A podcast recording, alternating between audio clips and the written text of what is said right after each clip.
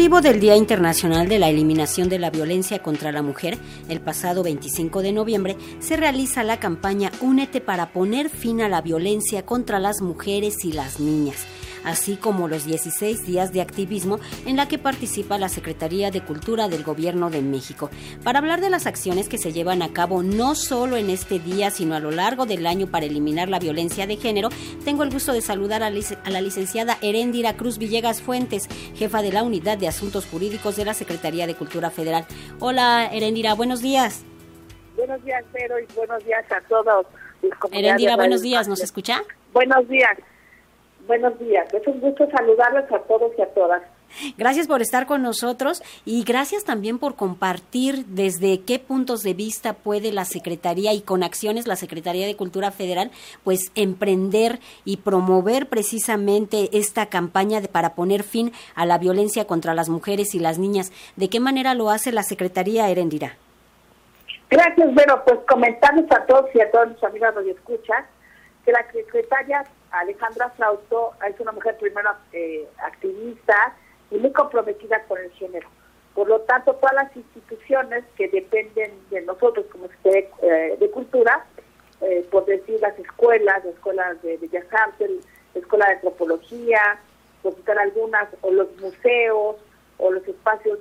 diversos de participación comunitaria, así como los espacios públicos que dependen de nosotros, y también los contenidos diversos que se hacen en materia de algunos premios, concursos o procesos incluso de eh, selección para eh, algunos hijos de, de orden lingüístico, poético y demás, pues tienen toda una lógica de ponernos los lentes lilas, es decir, tener una perspectiva feminista. En estos 16 días de activismo, como tú, como tú bien señalas, Vero, hemos logrado tener más de 495 actividades vinculadas a visibilizar la importancia de las prevenciones de género. Lamentablemente por el COVID, antes de que hiciera había nueve mujeres muertas al día y ahora hay 11 mujeres en promedio muertas al día por cuestiones de género. Por eso nos ocupa como Secretaría de Cultura tener esta herramienta cultural como una lógica preventiva que nadie la ve, es decir, poca gente ve que la cultura es la muy poderosa herramienta que permite prevenir esas violencias. Y por ejemplo, los niños y las niñas que van al Museo de Antropología, que es cual INA y al Inválido Bellas Artes que van, se ponen sus lentes y buscan en los museos cómo aparecen las mujeres, de qué manera aparecen las mujeres. Y es una experiencia muy bella con los niños y las niñas cuando empiezan a desnormalizar eh, y a ver desde otra perspectiva la acción de las mujeres en la historia de nuestro mundo. También, eh, por citar algo, tenemos jornadas muy importantes con la Cineteca Nacional y con algunos otros eh, ámbitos, por ejemplo con Canal 22 y con ustedes como Radio Educación, pues que se ocupan justamente en darle voz a las que muchos veces no le dan voz, a víctimas, a defensoras de derechos humanos, y sobre todo eh, generar campañas de prevención y de, dedicación que no es normal que desde chavitas a las jovencitas en el noviembre les las golpeen o no es normal que las jóvenes de, manera, de manera temprana tengan un embarazo. Es decir, también fomentamos la lógica de embarazos adolescentes que no sean eh, normalizables. Y también citar eh, para algo otra pero lo importante que son los semilleros creativos que a través de cultura comunitaria se hacen, hay que es una belleza, cuando tengo un sueño que recientemente estuvo eh, presente en, el Autor Nacional, que es un espacio donde los niños y las niñas seleccionadas a nivel nacional, de los más de 490 semilleros que tenemos a lo largo y ancho del país en zonas violentas donde hay alerta de género, es bien lindo ver cómo los niños y las niñas hablan del gran poder de las mujeres, se ven niñas empoderadas, niñas activas, y sobre niñas que se pueden eh, salir de procesos de violencia, por ejemplo, en las fronteras como en Juárez, que están también en Semilleros, o niños en Sinaloa. Pero algo muy lindo, por ejemplo, es en Tlaxcala, donde eh, Zapado del Monte, que es uno de los pueblos ubicados donde mayor eh, trata de niñas y niños hay, hay pues justamente los niños de Monte tienen el seguro más bonito de teatro, donde justamente uno de los temas es abordar que no es normal esas cosas. Entonces, mi querida Vero, pues como era, como era hacer de cursos, talleres, eh, funciones fílmicas, funciones museográficas, se hizo un, también un concurso de, pues, de Marios para las mujeres, se entregó por primera vez un concurso que se llama eh,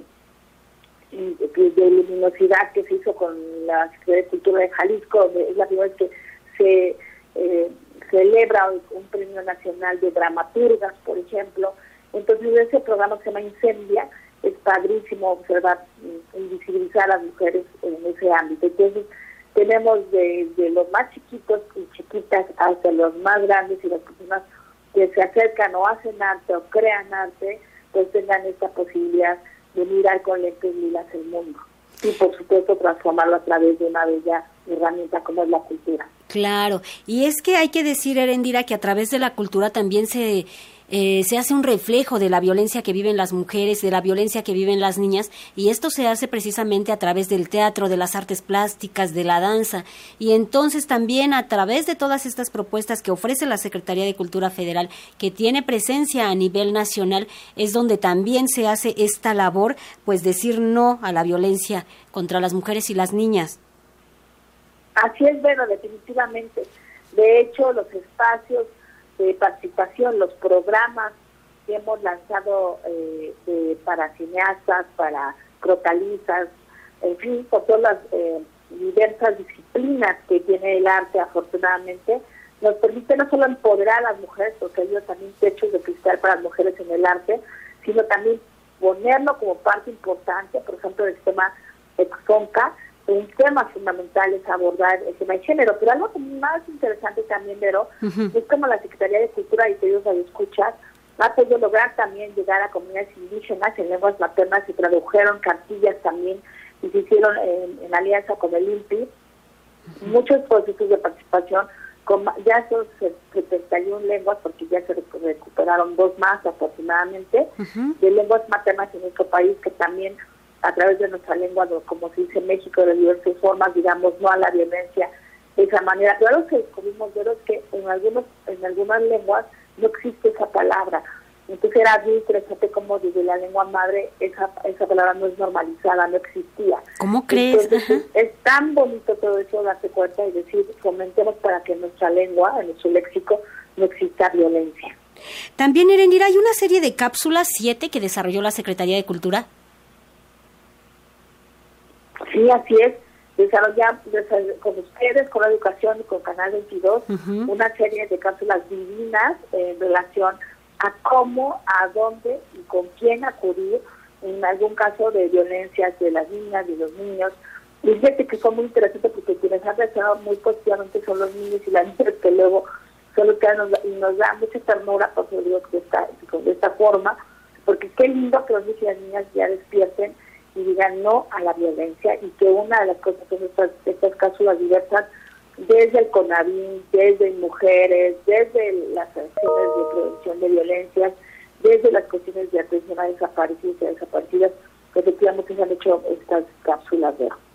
Erendira, pues allí está la invitación para la campaña Únete para poner fin a la violencia contra las mujeres y las niñas. Y son 16 días de activismo que, bueno, esto hay que practicarlo todo el tiempo, Erendira.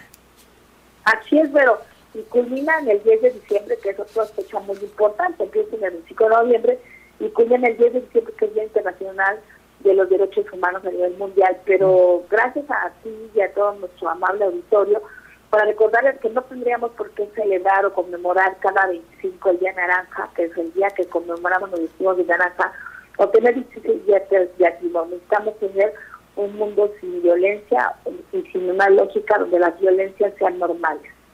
Gracias, Erendira Cruz Villegas Fuentes, jefa de la Unidad de Asuntos Jurídicos de la Secretaría de Cultura, por compartirnos todo este trabajo que se hace, que sin duda hay que llevarlo a la práctica y hay que siempre resaltarlo. Gracias, Erendira. Un abrazo, hasta luego, gracias. Un abrazo, buen día.